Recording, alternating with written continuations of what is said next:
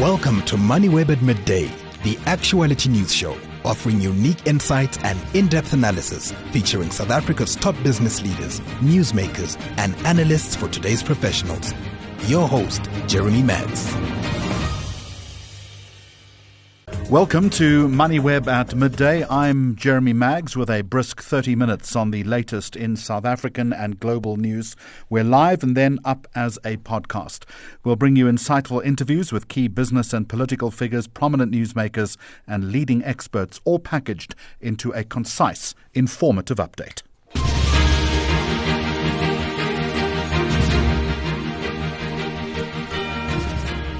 It's Monday, the 22nd of January. Coming up on the programme, does the President have any time open access to Air Force jets for party political use? The Rise Mzansi Party and its new political manifesto, the rules around parties calling you up and looking for registration details, is the ANC running scared of Jacob Zuma, and should travel agents be regulated after an increase in scams? You're listening to MoneyWeb at Midday. A new scandal has erupted over the presidency's use of the Air Force's Falcon 50, one of the VIP squadron's oldest jets. It's made 10 flights between Cape Town, Vatakhof and Mbombela in the run-up to the ANC's festivities in January this month after maximum use. The rest of the squadron's jets, including Inquanazi, the presidential jet we understand are currently out of action. Let's get to grips with that story. What's the protocol around this? From the Democratic Alliance, Kobus Marais, a very warm welcome to you. So what are those protocols, and in your opinion, have they been breached?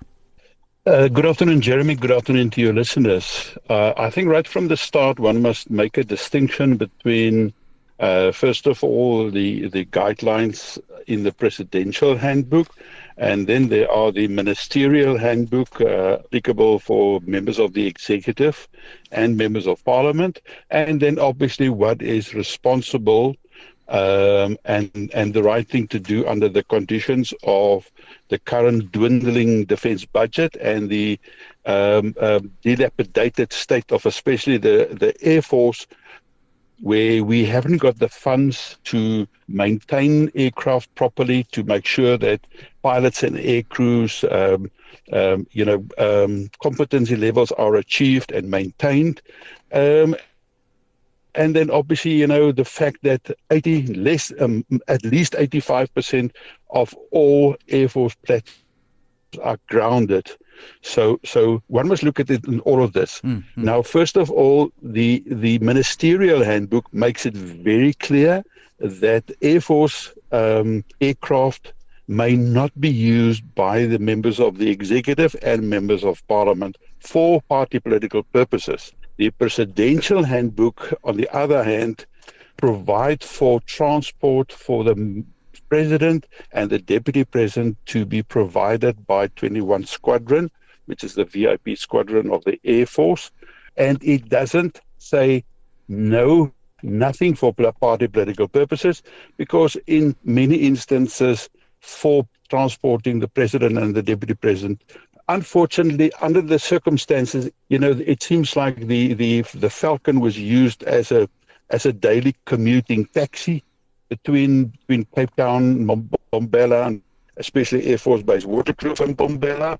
And it seems like in some cases people were taxied down there and brought back the same day. In some days there are more than three trips down to Mbombela.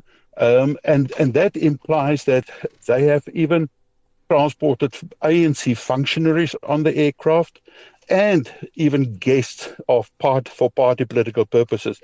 Now, that was never the intention of the leeway in the presidential handbook. That was clear. They can transport people, like, for instance, their advisors, when Gerard Kurnoff accompanies the president on Inquanazi, wherever they go flying in the rest of the world.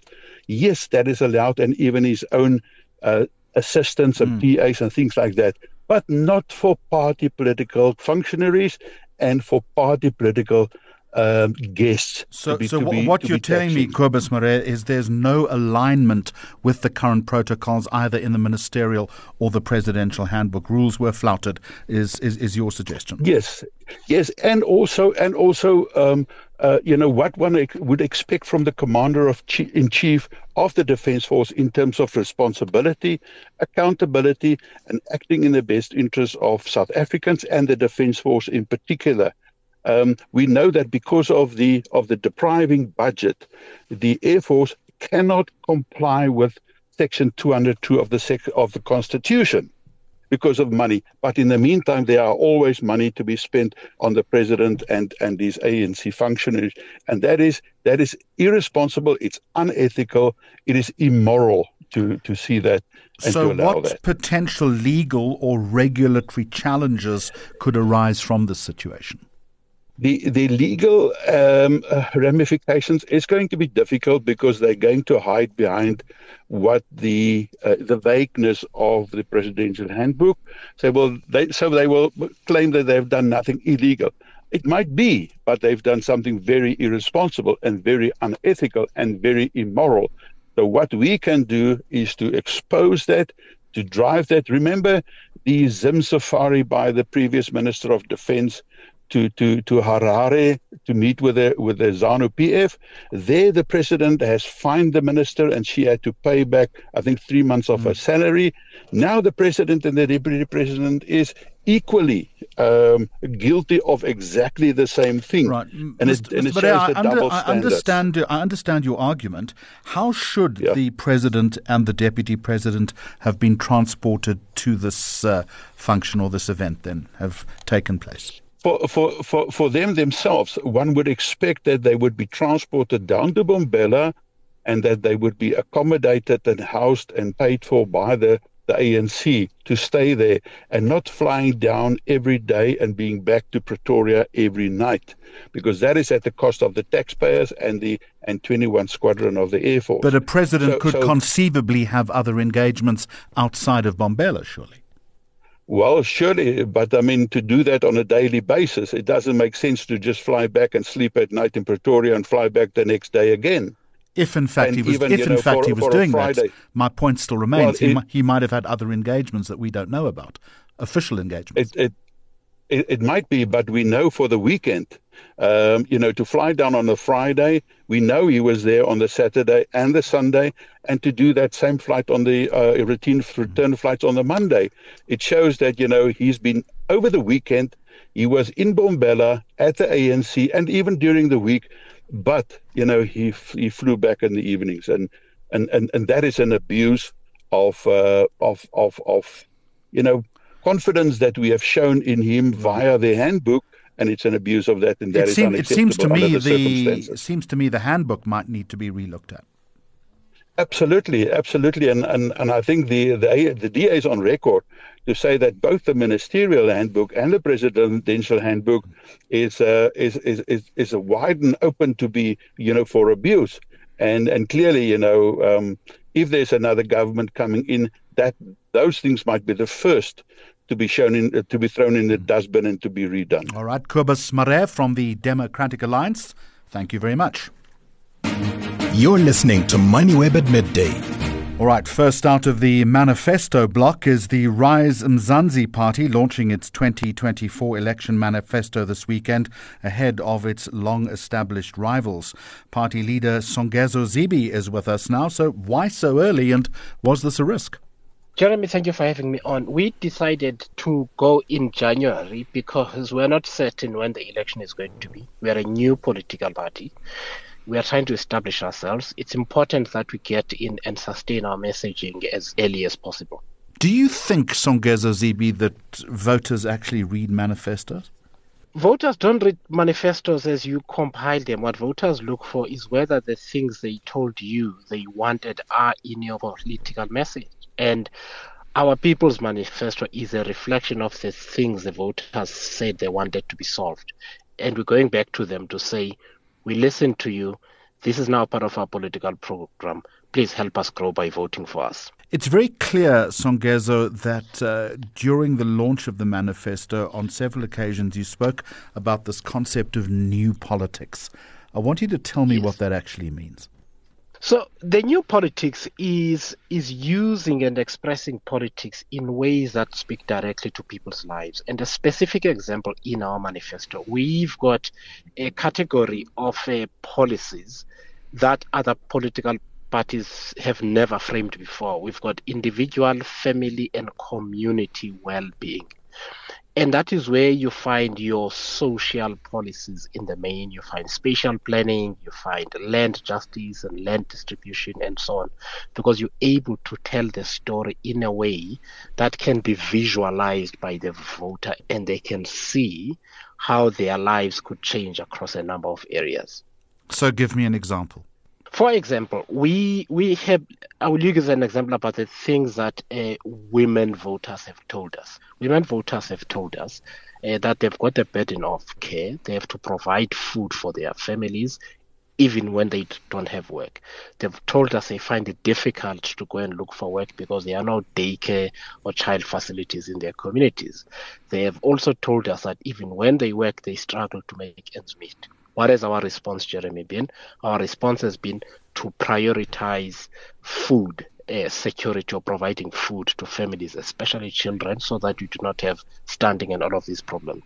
Child care centers in every community, early childhood development centers in every communities, health facilities within 15 minutes of every home, and making child-related expenses, especially for single mothers or single-parent families, tax-deductible up to a certain level of income. Those are the examples. Often when it comes to party manifestos, Songezo, parties are big on ideas, but they're short on how they're going to fund them. Have you done a cost-benefit analysis on all of these ideas? We've done a cost-benefit analysis, or maybe a cost prioritization exercise. And there are certain things that I think are important. Firstly, South Africa spends too much on sovereign debt. It's now our number one priority. And we propose ways in which the state's commitments in terms of sovereign debt can reduce rather rapidly, especially by reducing how much debt is guaranteed to state-owned companies. That creates the fiscal headroom you currently don't have in order to reprioritize to other areas. Secondly, there are quite a few things that I think need to be deprioritized right now in favor of the social wage. Bailing out SAA, once again, as an example, is just not something that will prioritize.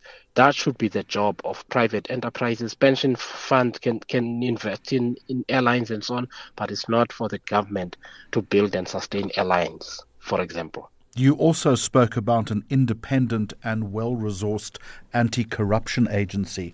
What would that look like? So I think, so as a reference point, South Africans know the Scorpions were destroyed and the police were put under the authority of the police commissioner, and that was the end of proper corruption investigations. We believe that our constitution allows for an independent body to conduct such investigations and be accountable primarily to Parliament in the same way that chapter institutions are. So we don't need to alter the constitution, but we can insulate such a unit from political interference. And what cabinet ministries would you cut? So it's less about cutting cabinet ministers, but I'll make a couple of examples, because this is about reorganizing cabinet, and that's the term that we emphasize first before you reduce. I'll make one example. We have a Department of Trade and Industry. We have the National Treasury. We have the Department of Foreign Affairs. We believe the trade element of the Department of Trade and Industry can go to a department like the Department of Foreign Affairs. You make them one ministry. It's done like that in Australia and it works very well. That's one example. Secondly, the Constitution says the responsibility for economic planning rests with the National Treasury, but it is all over the place. You've got Department of Small Business, Department of Trade and Industry, various other departments. That responsibility can go to the National Treasury, for instance. So we need to reorganize cabinet to work in a way that is as practical as possible for what we need to do. Let me ask you one final question. Is the success of your party, of Rise Mzansi, not going to be predicated on you working in a broader coalition with other smaller parties who might have the same thinking, who might have the same idea? Surely you would be concerned about the fragmentation that exists in the current space. No, we are, but the majority of our supporters and activists tend to fall into three categories. One is generally people who currently or have previously supported the African National Congress. Secondly, it's people who voted for other political parties but were actually voting against the ANC. So their locus of political decision-making is the ANC. And the third big category are new voters, people who've never voted before, or we have lots of young people in our organization who are registering as we speak. And we believe that will make a contribution by bringing back voters who are actually not voting in previous elections back into politics. Songezo Zibi, thank you very much indeed. Top stories to keep your eyes and ears on. The African National Congress has chosen not to take disciplinary steps against Jacob Zuma before the election this year. In effect, that allows him to continue looking for votes for the newly formed Umkhonto we Sizwe party, even though he is still a member of the ANC's National Executive Committee. What could be behind the ANC's thinking in this respect? Let's get a view now from Dr. Levy Ndau, who is a well-known and respected political commentator. Dr. Ndau, welcome. Is the ANC scared of Jacob Zuma? Good morning to you. Good morning to the listeners. I think it's a very difficult situation for the ANC, and Jacob Zuma, whether he's in or outside the ANC, he remains a factor in the politics of the ANC and that of the country. He's a factor in the ANC politics because he is constantly defying the constitution of the ANC and the leadership of the ANC whilst he maintains the position that remains in the party. And my view is that the ANC could have decided to say the best thing is not to focus on Jacob Zuma. The best thing for the ANC, in my view, is that they want to concentrate on their programs, and if there is anything that they have to deal with, they'll have to deal with that only after the elections. But there is a degree of hypocrisy here because the former president has already violated the ANC's constitution, which on my reading stipulates that any member who pledges to support another party could be expelled. So precedent one has been created for transgressors. And second of all, to my point about this is very hypocritical thinking, isn't it? There are statements that are quite consistent from some members of the ANC and leaders of the ANC who keep saying that his actions clearly indicates that he's no longer within the party, he has actually expelled himself from the party. And I think that's why they would actually be saying whether you call him for DC or not, his actions are clear that he's actually outside the party. What then would be the reason to sit down and have a disciplinary committee? That could be another thinking. But at the same time, if such is actually done by any other member, would the ANC do what they're actually doing to Jacob Zuma now?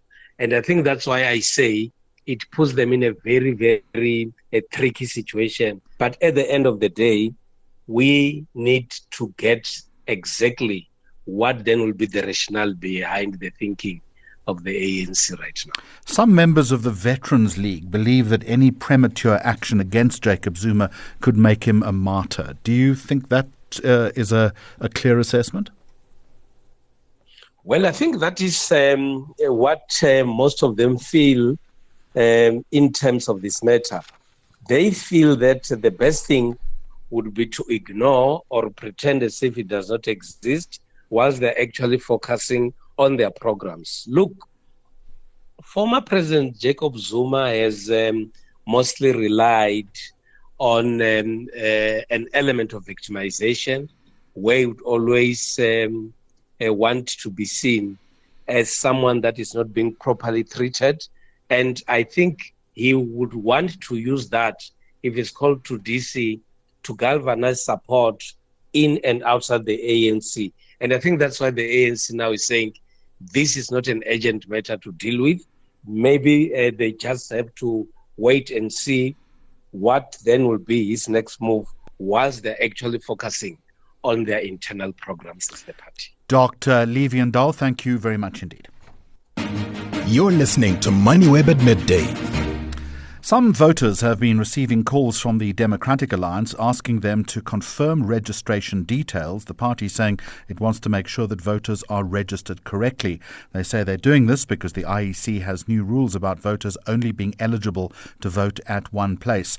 So what are the rules around this, and are these calls actually legal? Election Operations Manager James Apane is with us. So what's the answer? Well, it is, as long as people allow it. So if you feel uncomfortable that you shouldn't be contacted, so you need to tell whoever is contacting you that, no, please don't contact me. It's similar to direct marketing. You know, there's a legislation. I can't remember the actual provisions of that legislation. So, yeah, a person obviously can be approached, but if you feel uncomfortable, then you can say, please don't contact me. What kind of information is allowed to be solicited, and what line are parties not allowed to cross? Obviously, parties are not allowed to, if they have access to personal information, to use it for things other than political activities. So you may find that the party, such as the DA, would have received a voter's roll from the IEC. And we provide that voter's roll without ID numbers because that's personal information. But they will have a list of people that are registered in that area. But it is also possible that the DA uses, or any party, by the way, other sources of information where they could, for instance, the direct marketing database, and make a connection between the people they see on the voters' roll and the people they have in direct marketing, because we do not provide the cell phone numbers they acquire from the IEC. So they're allowed to approach people, as I said. So they're not allowed to proceed with this interaction if a particular citizen is not comfortable with it. Right. So just to simplify that then, you are well within your rights to refuse to give them any information. Absolutely. All right. Absolutely. Let's take a look at some of the other issues facing the IEC at the moment. We're now into election year. Voter registration takes place later this week. So far, is the Commission happy with the way in which voter registration has gone in the past? Are you sufficiently satisfied that enough eligible people have registered? Yes, we are. Actually, if you look at the registration weekend we had last year, 18 and 19 November, we had such a lot of people that actually participated in that voter registration weekend. And the section of the society that people are always worried about is the youth. And the youth actually came out in big numbers. So if you recall, I don't have a stats in front of me here, but we had over 500,000 new registrations, the majority of which were young people. And sometimes young people, we start talking young people from the ages of, I think the cutoff, sometimes we say 18 or so. But in this previous election, there were also people that were never registered before, which I consider to be young, which were around the age, just below 40, I think it was 35 or so. If you start calculating from there, there was just a high number of people who are young, if you look at the age 30 or 35 or so. Some of which have never registered before. So there's quite a high interest. And as we move to the second voter registration weekend, we are anticipating a higher turnout, more than the previous registration weekend. You know, you might be aware, we also have got an online facility. And for the first time in this election, we opened the online voter registration overseas. So since December last year, we've received quite a high number of registrations on that platform. So from 6 December up until the 15th of January this year, there were just over 7,000 registrations on that platform. There will be a number of people casting their votes whenever that election is called. It does, of course, beg the question, doesn't it, as to whether the IEC has the capacity to manage such a large poll this time around? Well, the IEC has done so on several occasions. So We are now at a conference here where we're talking to unrepresented political parties. And one of the things that my manager just mentioned here is the fact that the IEC always plans for over 100%, 110%. Mm. So we go overboard to make sure that everybody is served. And the reason I'm talking about this over 100% planning and provisioning is because we're talking about, for instance, the ballot papers. So if people can register they can vote where they are registered, so chances are there will not be any issues such as the common ones that get reported so quickly, such as the ballots running short. It's because our people, registered people, sometimes they go to voting stations where they are not registered. But we talking to the unrepresented political parties to make sure that they understand the processes, including the fact that there's a provision now in this election wherein you cannot just rock up at any voting station to try to cast your vote, even if it's for a national ballot. Because remember, that's where you may have issues with insufficient ballots because people can just vote anyway. In this election, you need to notify us that you're going to be voting at a voting station other than the one you're registered at. And just a final question, is the IEC confident that it has taken sufficient precautions against cyber threats? Absolutely. We have done so, and we continue to monitor, and we are well aware. We engage with various companies and experts in terms of the security issues in the cyber space. And we have what we call DDoS mitigation. We've got the firewalls, and we've got continuous monitoring, and we can see that people are making attempts, and we are able to block them regularly. So we're very awake and alert. But besides, we introduced a lot of security layers, including encryption. So each and every transaction we do, either on our voter management devices, VMDs, or the one that you do online yourself as a voter, each and every transaction is encrypted. And as it travels across the web, the moment it arrives in our database, the database is also encrypted. Even if you were to get access to our database by chance, you will not be able to use it because it's actually encrypted. James Apane, thank you very much indeed. You're listening to MoneyWeb at midday. And finally, on the Monday edition of the program, News 24 is reporting that after a number of high-profile incidents of travel scams, there are now calls for government to assist in the accreditation of travel agencies, as well as blacklisting agents found guilty of perpetuating these scams. Mansoor Sheikh Imam from the NFP, he's the parliamentary leader, has a view on this issue. He joins us now. Sheikh Imam, welcome. Thank you very much for joining us. How prevalent are these scams? Well, very, very good day to you, and thank you for giving me the opportunity from a very warm and humid Durban right now. Well, let me say, for many, many years, I think the public has been complaining about travel scams in the country. And despite that, it continues unabated. And I think my problem is that law enforcement and many other institutions that are responsible for travel between South Africa and abroad, and vice versa, have done very little or nothing to protect particularly the travelers.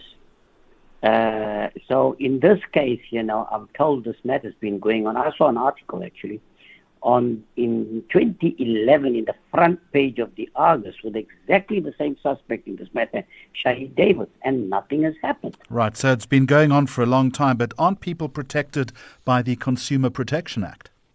Absolutely. They are supposed to be. We have institutions for everything in this country. Just the point of how do you access it? Do you actually implement or put measures in place to protect these people? And actually, you are correct. It's a concern for me that consumer protection agencies in the country, law enforcement, many others, including institutions that are responsible for travel to and from the country, and in this particular case, Muslim organizations like Sahuk and many others, ought to have intervened, the moment you heard such a thing was happening. So, yes, indeed, I think the structures are there, but I don't think they're effective. So the proposed accreditation that you're talking about, as well as the background checks, how would they be implemented?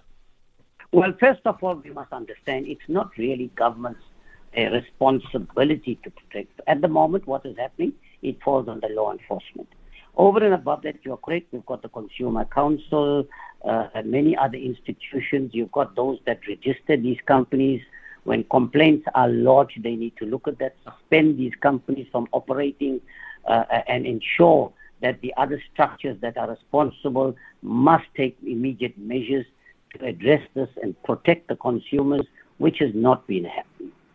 So when you've put this to government, what sort of response have you had, and are you satisfied? Well, yes, indeed. Well, actually, first of all, you know, we are on recess and we go back after the State of the Nation address. This matter came up to me on the 27th night after 31 travellers were stranded. We dealt with it on the 28th. Immediately, I took it away from law enforcement and escalated to the Commercial Crime Unit, who have done a fantastic piece of work. I must admit, tomorrow they are meeting many others. But let me tell you, by virtue of News 24 and many others reporting on this, the number of further complaints that have come going back many years, you'll be shocked. In fact, there are people all over the country now that want to report these cases. But from a government perspective, I have written to them. We will, when we go back, deal with the necessary portfolio committees to see how we can best address and protect. Sheikh Imam, just one final question. As you and I are having this conversation, and I do need a brief answer, it occurs to me that more and more people surely are booking travel online, and that the travel agency sector itself in many ways is becoming redundant. Yes, indeed. But when it comes to issues like pilgrimage to the Holy Land and things, people go in groups. And they don't only go in groups, they are escorted there and back with people that have got the necessary experience and skills in going on this pilgrimage and guiding them. That is the only difference. So even if you go online to do your booking, they want to be part and parcel of a guide, a tourist guide. In this case, it will be somebody that has the experience of going. That is the only difference. And there is a clear differentiation there. Mansoor Sheikh Imam, thank you very much indeed. As we finish the program, other stories on our radar.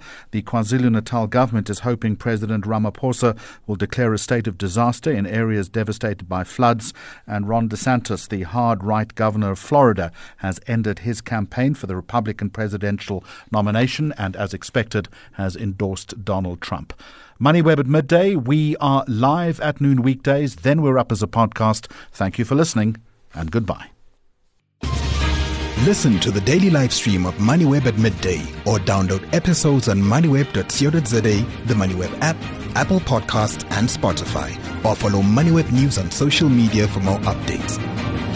MoneyWeb, your trusted source for business and investment insights.